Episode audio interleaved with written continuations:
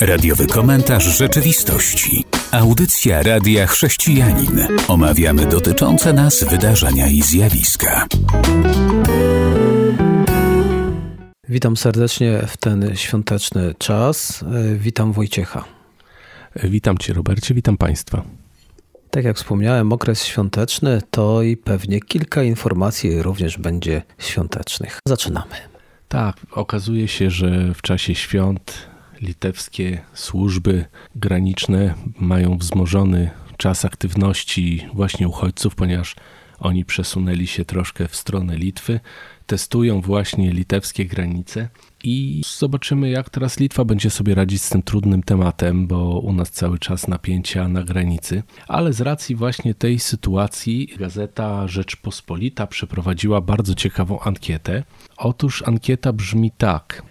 Wiadomo, że jedną z ważniejszych tradycji wigilijnych w polskich domach jest pozostawianie jednego talerza dla gościa przechodnia. W związku z tym agencja Irbis przeprowadziła takie badania. Kto z nas zaprosiłby imigranta czy uchodźcę z granicy polsko-białoruskiej do swojego stołu? I badania okazały się bardzo ciekawe, ponieważ z grupy, która deklaruje się jako wierzący i praktykujący regularnie, 17% zdecydowanie przyjęłoby taką osobę na wigilię, 28% raczej tak, czyli 45% tejże grupy była na tak. Grupa na nie jest nieco liczniejsza, jest to 31%, a raczej nie przyjęłoby 17%, czyli to jest 48% tejże badanej populacji. Natomiast w grupie wierzących i praktykujących nieregularnie, tak się ci ludzie określili, tutaj proporcje się odwracają. 22% y, tych, y, którzy się właśnie deklarują jako wierzący i praktykujący nieregularnie, zdecydowałoby się na przyjęcie takiego zdecydowanie, 30% raczej tak, czyli 52%.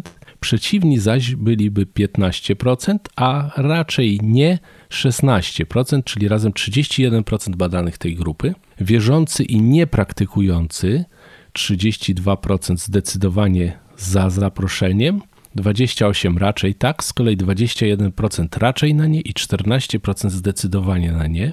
A co zaskakujące, najbardziej otwartą na przyjęcie migranta do wigilijnego stołu okazała się grupa niewierzących i niepraktykujących, ponieważ 70% zdeklarowało na to, że zdecydowanie, że, że przyjmie. Właśnie tu 36% zdecydowanie tak, 34% raczej tak, natomiast 28% na pewno nie i 17% raczej nie. To badanie właśnie, tak jak mówiłem, przeprowadziła grupa Irbis na zlecenie Rzeczypospolitej, a zbiegło się to właśnie z ogłoszonym przez papieża Franciszka apelem, który wezwał kraje Europy do otwartości na migrantów.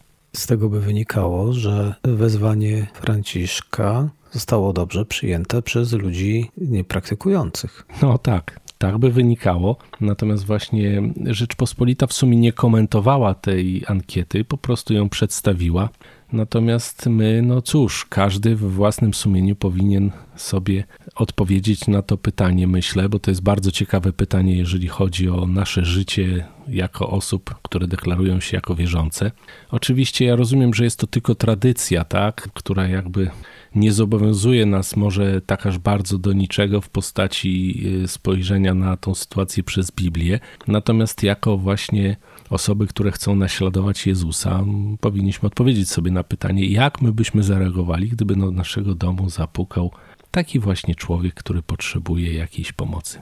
Myślę, że gdyby dostrzegli, że jest to uchodźca i poprosił o jedzenie lub picie, myślę, że w większości domach napotkałby chyba pozytywną reakcję. Ludzie boją się i dlatego tutaj pewnie odpowiadają szczerze w tej ankiecie, kiedy ktoś im się do domu wprosi i oni nie wiedzą, kto to jest. W domu to już zaczyna być bardzo rodzinnie, a więc narażamy rodzinę na to, że nie wiemy, kto to jest, a rodzina może źle na tym wyjść. I to, co są obawy ale jeżeli ktoś stoi przed drzwiami i prosi o jedzenie i picie, to tak już w tej chwili znamy te relacje, że dostawali od mieszkańców przygranicznych różnych wiosek ci ludzie jedzenie i picie. Więc bym powiedział, że jest to jakieś światełko w tym społeczeństwie, które chce pomagać. To, co nas powstrzymuje, to to, że boimy się, że wpuścimy do domu kogoś, kto zaszkodzi nam i naszej rodzinie. O, zdecydowanie zgadzam się z tym stwierdzeniem. Cieszę się, że ta tradycja polskiej gościnności, z której w sumie słyniemy na całym świecie, nie ulega zanikowi. I myślę, że masz rację. To przede wszystkim chodzi o strach, obawę o swoją rodzinę niż brak tej gościnności. Natomiast miejmy otwarte serce, patrzmy na wszystkich jak na osoby, które w zasadzie, no, myślę, nie chcą nam zrobić krzywdy, bo raczej to statystycznie nie jest tak, że każdy chce nam zrobić krzywdę, ale bądźmy ostrożni przy tym wszystkim. To teraz nawiązując do świąt i krzywdy, w Pakistanie, jak mówią chrześcijanie, każde Boże Narodzenie obchodzimy jak nasze ostatnie. Tegoroczne Boże Narodzenie niektóre rodziny chrześcijańskie planują, by nie pójść razem na to samo nabożeństwo z obawy przed możliwym atakiem terrorystycznym. Więc tam kwestia zapraszania obcego to już na pewno nie wchodzi w grę. Zapewne też nie mają takiego zwyczaju ani tradycji, ale tam niektórzy podjęli decyzję o pójściu na różne nabożeństwa świąteczne z takiego ponurego powodu, że w razie ataku to część członków rodziny przeżyje. I to myślę, że można powiedzieć i w kontekście uchodźców, i również w kontekście chrześcijan na całym świecie, którzy nie wszyscy będą święta obchodzić radując się, tak jak my, w poczuciu bezpieczeństwa. Oni będą się zapewne radować, bo przyjście Jezusa na świat jest radosną nowiną, ale poczucie bezpieczeństwa nie wszystkim będzie towarzyszyło. A mimo obaw, pakistańscy chrześcijanie będą brać udział w nabożeństwach, także życzymy im, aby mogli pójść i bezpiecznie wrócić do domów. Kolejna wiadomość, którą Wojciech przygotował dla nas, to to już trochę z innej beczki, można powiedzieć, już mniej świąteczna, chociaż w pewnym sensie ze świętami ma troszkę wspólnego. Mianowicie gang nastolatków z Wrocławia zamawiał paczki na koszt innych. To właśnie byli dwaj bracia, którzy wykorzystywali jedną z platform sprzedażowych, zamawiali na konto przypadkowych osób przesyłki, kierowali je do wybranego przez siebie paczkomatu. Tam oczywiście odbierali te przesyłki. Policji okazało się oczywiście bardzo szybko ich namierzyć i ukrócić e, to działanie. Oczywiście, jak się okazało, dokonali właśnie w ten sposób około 60 oszustw, ponieważ były to osoby nieletnie. O ich e, dalszym losie będzie decydował sąd rodzinny i dla nieletnich. Natomiast no, bardzo przykre zdarzenie właśnie przed świętami, szczególnie gdzie ludzie doznali krzywdy, ale to jednak pokazuje nam pewną sytuację. Uważajmy, gdzie zostawiamy swoje dane, gdzie zostawiamy numery swoich kart, bo możemy się właśnie bardzo niemiło rozczarować, a już szczególnie przed świętami myślę, że takie zdarzenie jest dwa razy bardziej przykre. I w ten oto sposób staniemy się Mikołajem dla złodziei, którzy potraktują to jak dobry prezent. Tak, chociażby właśnie nie bardzo byśmy pewnie chcieli takiej sytuacji. I podobna sytuacja tutaj właśnie w innym miejscu się wydarzyła, mianowicie w Krakowie. Po raz kolejny szajka wyłudzaczy podała się za fałszywych funkcjonariuszy i właśnie opowiedziała historię pewnej starszej pani, 80-letniej, o grupie hakerów, którzy próbują okraść właśnie ją. I ta biedna kobieta, ufając właśnie tym, że złoczyńcom spakowała 50 tysięcy złotych, 1000 euro i wyrzuciła to po prostu przez okna. Sprawca zniknął z jej oszczędnościami. Miejmy nadzieję, że policja go namierzy i zwróci kobiecie jej oszczędności. Natomiast właśnie jeszcze raz przypominamy wszystkim, przypominajcie swoim dziadkom, babciom, czy starszym rodzicom o takiej sytuacji być może właśnie uda się ich ostrzec i nie padną ofiarą takich złych ludzi, wyłudzaczy pieniędzy. To tutaj nawiązując do tych oszustów, to też uważajcie na tych, którzy mówią wam, drodzy słuchacze, przeróżne niby historie biblijne. Sami sprawdzajcie w Piśmie Świętym, aby też nie dać się nie tylko oszukać na pieniądze, ale oszukać się w wierze. Pismo Święte powinno być tą podstawą dla nas, tak więc sprawdzajmy.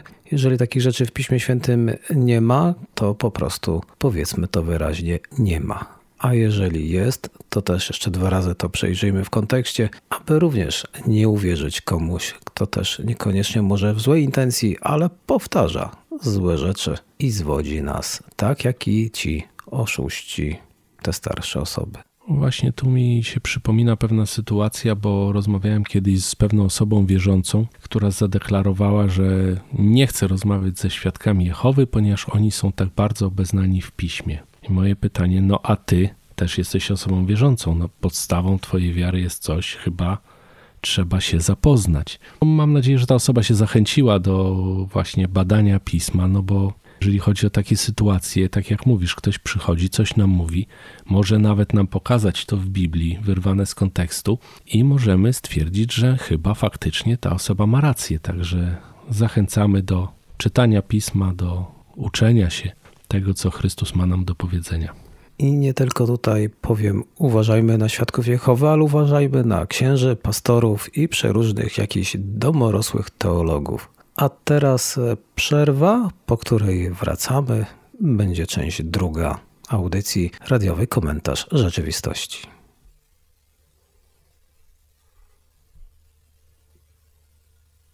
Witam po przerwie. Kolejne wiadomości czekają i Wojciech zaczyna.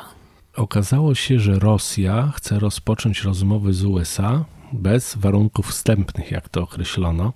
Jak się okazuje po zapoznaniu się z różnymi komentarzami, Rosja, mimo że niedawno była agresorem w Gruzji, następnie agresorem na Ukrainie, stawia się w roli takiej, że czuje się właśnie atakowana przez tąże Ukrainę, czuje się atakowana przez NATO, domaga się, aby NATO zabrało swoje rakiety właśnie spod granicy, ponieważ oni czują się zastraszani, czują się bardzo niekomfortowo i bardzo ciekawa taktyka, gdzie właśnie agresor stawia się w roli, w opinii światowej, w roli takiego poszkodowanego, biednego państewka, który w zasadzie tutaj tylko wszyscy czyhają, żeby się go pozbyć. Nie sądzisz, że to jest ciekawa taktyka?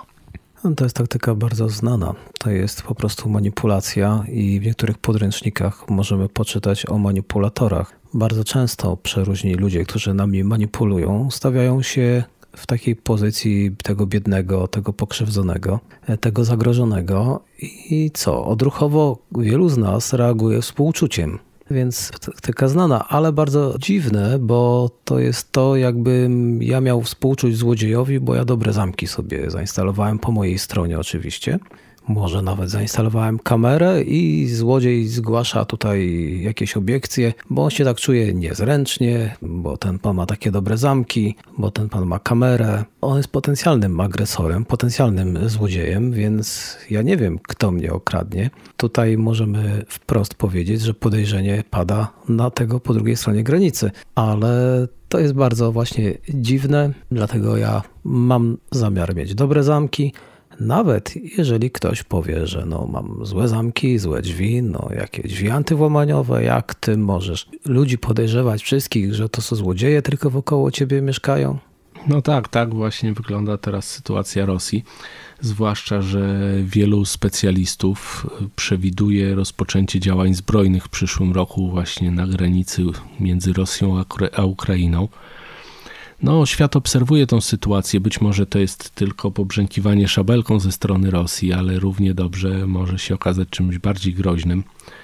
Dlatego myślę, że tutaj możemy też pozwolić sobie na taki apel do naszych słuchaczy. Módlmy się o kraj ten właśnie, o przywódców Rosji, mimo że może postrzegamy ich jako osoby, no mówiąc kolokwialnie, niewłaściwe Natomiast módlmy się o nich, módlmy się o pokój na Ukrainie, bo jednak każda wojna to jest po prostu sytuacja bardzo nieciekawa dla wszystkich tam mieszkających.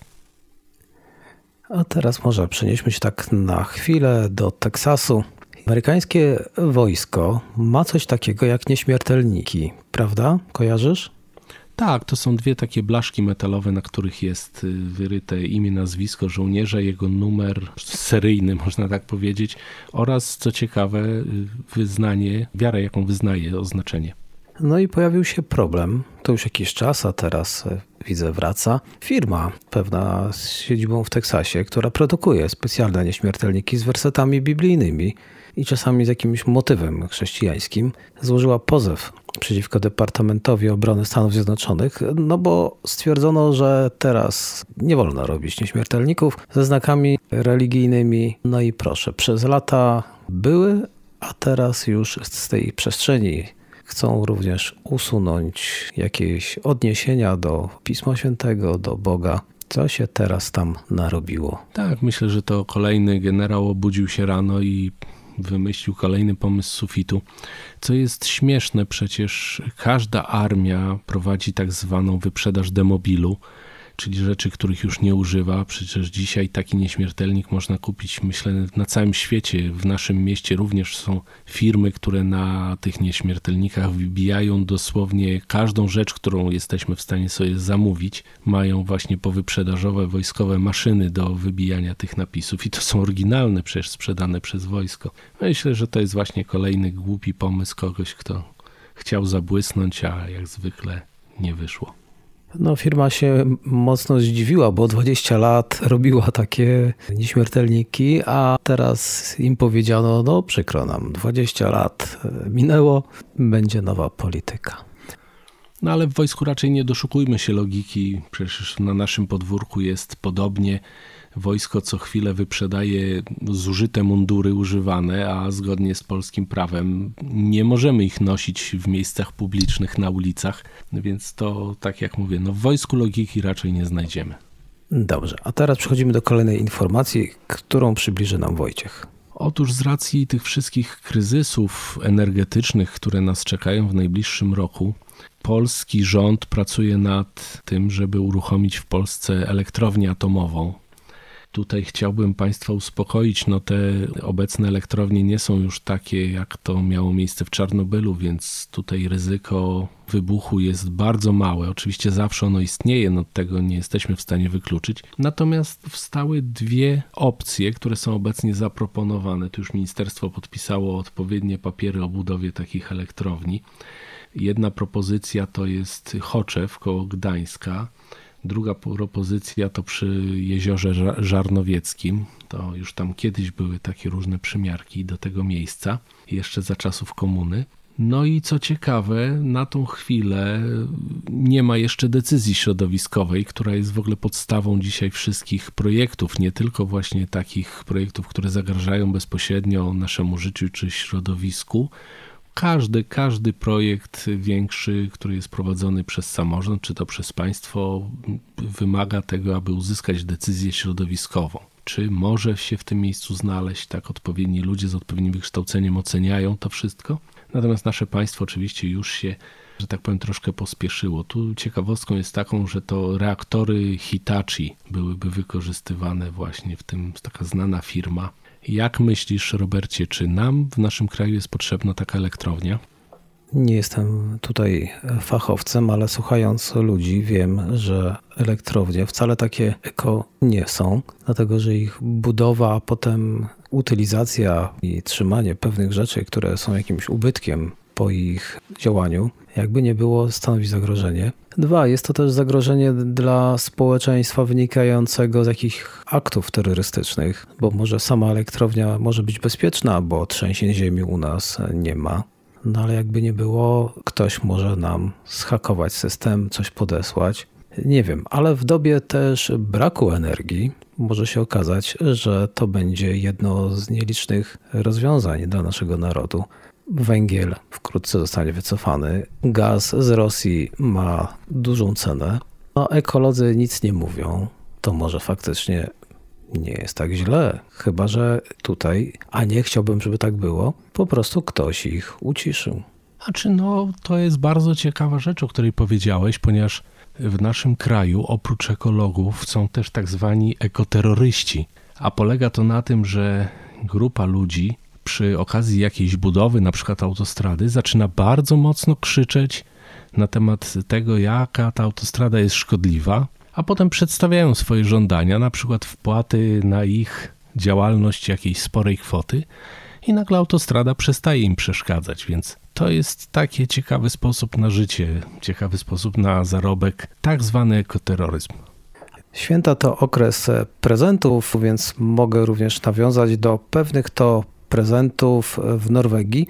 Biblia nie może już być prezentem w norweskiej szkole. Tak zdecydował minister edukacji. Jest przeciwko temu, aby wśród dzieci w wieku szkolnym rozprowadzać tego rodzaju literaturę, mimo że organizacje od wielu lat rozdają Biblię dzieciom w szkołach, to jednak przedstawił on nową interpretację ustawy o edukacji i teraz już w szkołach nie będzie można, w szkołach norweskich, dzieciom podarować Biblii. My w Polsce również mamy takie organizacje, które odwiedzają szkoły i mają prezenty w postaci Nowych Testamentów. W Polsce są to Gedeonici. Ale ta informacja jest bardzo podobna do tego, co się dzieje teraz w polskiej edukacji, że czy to szkoły mają decydować o tym, co dzieciom podarować, czy to jednak ktoś odgórnie będzie o wszystkim decydował. Czy to szkoła może powiedzieć, jakie książki postawi na półce w bibliotece, czy może jednak pan minister będzie przyjeżdżał i sprawdzał, jakie tam książki stoją? Jak to postrzegasz? No, postrzegam to, można powiedzieć, bardzo szeroko, ponieważ z jednej strony pojawiają się osoby, które podnoszą cały czas rozdzielność Kościoła i państwa, która według nich powinna być, tak aby żadna denominacja nie miała jakiejś znaczącej przewagi. W ogóle rozdział tego, aby duchowni mogli mieć wpływ na decyzje podejmowane przez państwo jako takie. Z drugiej strony są liczni zwolennicy tego, aby na przykład religia dalej była prowadzona w szkołach każdy ma prawo tutaj do swego spojrzenia. Jeżeli chodzi o samą Norwegię, trudno powiedzieć, jakie oni mają przepisy, ponieważ ja tego akurat nie wiem, jakie oni mają przepisy odnośnie właśnie stosunku Kościoła do państwa. Czy mają to w jakikolwiek sposób uregulowane, tak jak jest to uregulowane w naszym kraju, więc. Ale podejdźmy do tego jak do książki. No, czy w bibliotece nie może stać Biblia, bo stoją obok bajki Andersena, ale już Biblii nie wolno?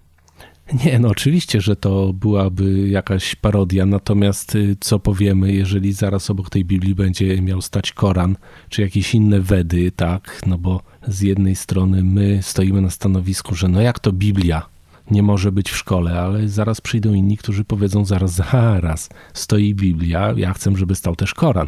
Fakt, że tutaj akurat, jeżeli chodzi o Koran, pewnie większość miałaby trudność z przeczytaniem, co tam jest napisane ja na przykład tak. Natomiast y, ktoś zechce go przetłumaczyć pewnie, ktoś zechce wprowadzić inne rzeczy, no i jednak nie wiem, no ja nie jestem aż tak y, może otwarty, może faktycznie z ciekawością bym przeczytał, o czym ten Koran stanowi, natomiast nie jest to dla mnie jakiś specjalny cel w życiu, żeby się specjalnie zaczytywać.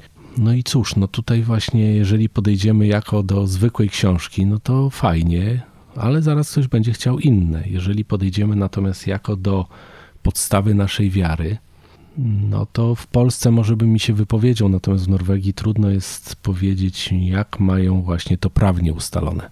Dobrze, przejdziemy dalej, ale teraz przejdziemy do utworu muzycznego, po którym wracamy i będzie część trzecia.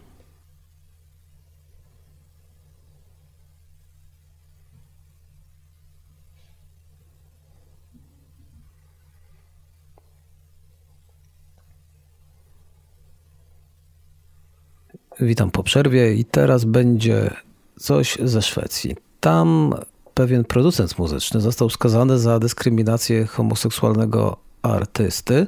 Kara 2400 euro. Ten człowiek prowadzi firmę w zachodniej Szwecji, którą klienci mogą wynająć do pisania i nagrywania muzyki. No i tak się złożyło, że przyszedł tam również człowiek, który też chciał zrealizować jakieś swoje zamówienie.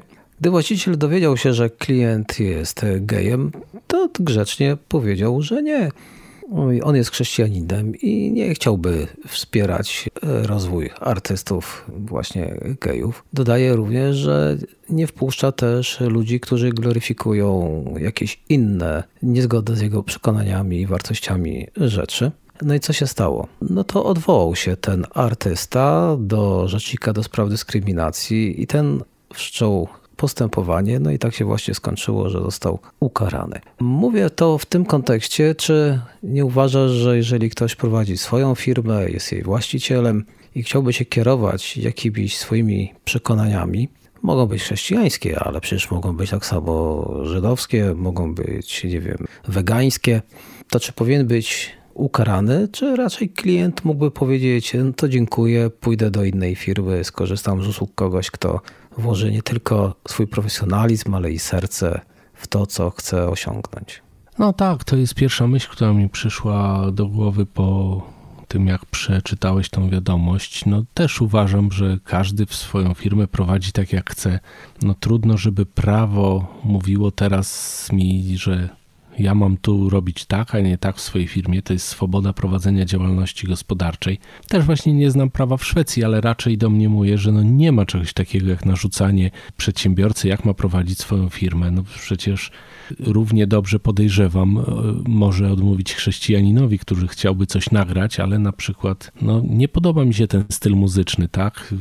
Prowadzę powiedzmy firmę, która nagrywa tylko roka, to tak mi się podoba, to jest moja firma, dziękuję i do widzenia. Natomiast tu uważam, że to wyciąganie tego właśnie tej przynależności gejowskiej, jakby to określić, to jest taki typowy jakiś przykład tej złej, źle pojętej poprawności politycznej. No po prostu działalność gospodarcza ma to do siebie, że każdy ją prowadzi chyba tak jak chce. Tutaj Szwecja jak Szwecja, ale wszystko kiedyś e, przywędruje do Polski i bardzo bym chciał, aby polscy przedsiębiorcy mogli postępować zgodnie ze swoimi przekonaniami. Bo na przykład ktoś przychodzi do człowieka, który zajmuje się filmowaniem i mówi: Ja to bym chciał, żebyś nakręcił film porno ze mną. Mam tutaj już aktorkę i ja też będę brał udział, a ty po prostu zrób to profesjonalnie, abyśmy mieli taki film. I co? I teraz ja mam się zgodzić, bo on pójdzie i powie, że ze względu na dyskryminację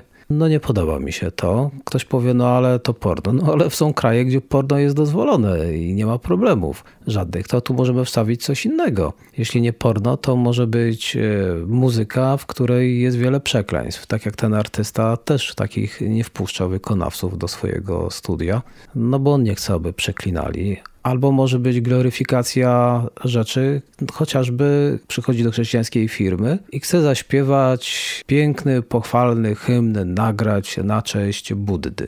Przykładowo. No i co? I wtedy będzie dyskryminacja ze względu na religię? Nie, no tak jak powiedziałeś, to jest przykład bardzo taki mocny, ponieważ na razie myślę kręcenie filmów porno jest chyba w naszym kraju zakazane jako czyn nieobyczajny. To faktycznie mocny przykład, tak, ale oddaje jakby samą ideę tego, o czym tu rozmawiamy tak jak mówię, na razie w Polsce mamy tutaj jeszcze tą swobodę gospodarczą. Nikt nikogo raczej nie może do niczego zmusić. Oczywiście ta poprawność polityczna źle pojęta może się też zakraść do nas. Miejmy nadzieję, że nie. Miejmy nadzieję, że polscy przedsiębiorcy są raczej nastawieni na to, żeby bronić swoich przekonań tutaj. No, nasi przedsiębiorcy raczej mają problemy z ZUS-em i z podatkami niż właśnie z takim tutaj zastanawianiem się nad tym, czy chcą coś robić, czy nie. No nie wiem, to ciekawy temat. Ja powiem ci, że porozmawiam w najbliższym czasie z kilkoma swoimi znajomymi przedsiębiorcami i zapytam ich, co oni o tym myślą. Być może to będzie ciekawy przyczynek do tego, żeby w przyszłej audycji poruszyć ten temat jeszcze raz. Okej, okay, a teraz co ty Wojciechu przygotowałeś? O, to jest y, ostatnia wiadomość, którą mam na dzisiaj. Jest taka bardziej, można powiedzieć, ciekawostką historyczną, naukową. Otóż, jak się okazało, naukowcy w Chinach znaleźli jajo skamieniałe, które liczy około 66 milionów lat. Znajduje się w nich embrion małego dinozaura. Zastanawiają się właśnie, czy to jest teropod, czy owiraptor i to takie właśnie rodzaje tych dinozaurów. I tutaj z pozycji tego właśnie malucha, który w tym jajku sobie mieszkał, wynika, że wynika może bardziej potwierdza to, co naukowcy wcześniej domniemywali, że nasze właśnie kury, gołębie to są jakby następcy dinozaurów, tak, że te właśnie dinozaury tak ewoluowały i przekształciły się powoli właśnie w obecne ptaki.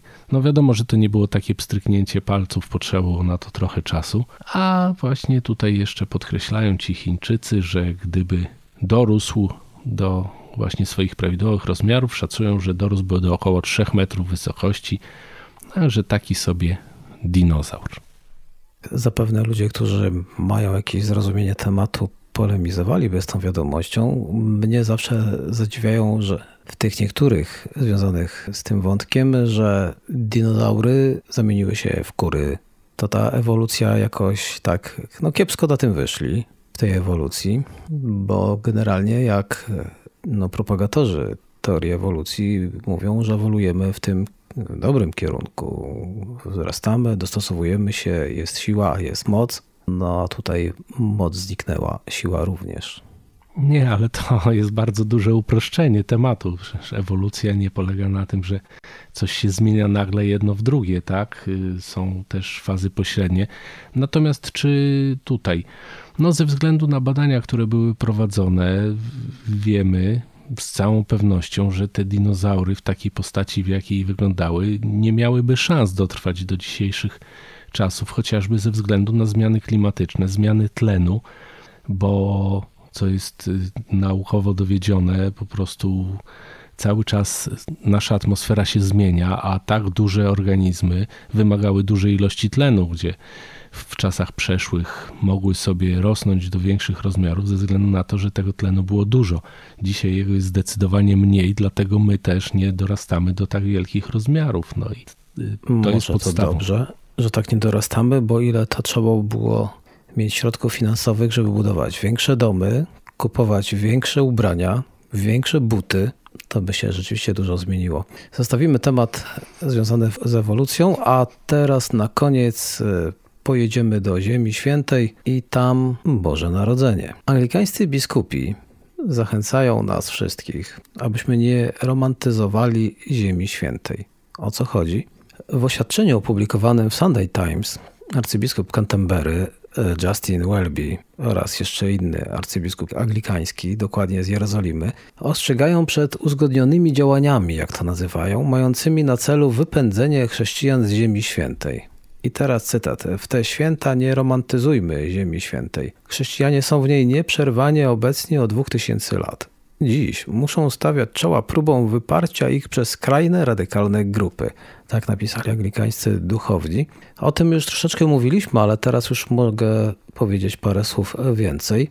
Jak napisali ci hierarchowie, chrześcijanie w całej Ziemi Świętej stali się celem częstych i długotrwałych ataków ze strony skrajnych grup radykalnych. Tych incydentów jest, są to napady i fizyczne, i słowne, również regularne akty dewastacji chrześcijańskich kościołów. Także są chrześcijanie zastraszani podczas przeróżnych nabożeństw, jak i życia codziennego. Na przykład rumuński klasztor prawosławny w Jerozolimie został zdewastowany podczas Wielkiego Postu w marcu tego roku, co było już czwartym atakiem na to miejsce w ciągu miesiąca. Podczas Adwentu w ubiegłym roku ktoś podłożył ogień w Kościele Wszystkich Narodów w ogrodzie Getsemani. I dlaczego o tym tak wspominam? Bo idą święta. A chrześcijan w wielu miastach i państwach się nie lubi. No i okazuje się, że Boże Narodzenie mówi nam o Bogu przychodzącym do naszego świata pośród zwykłych ludzkich zmagań.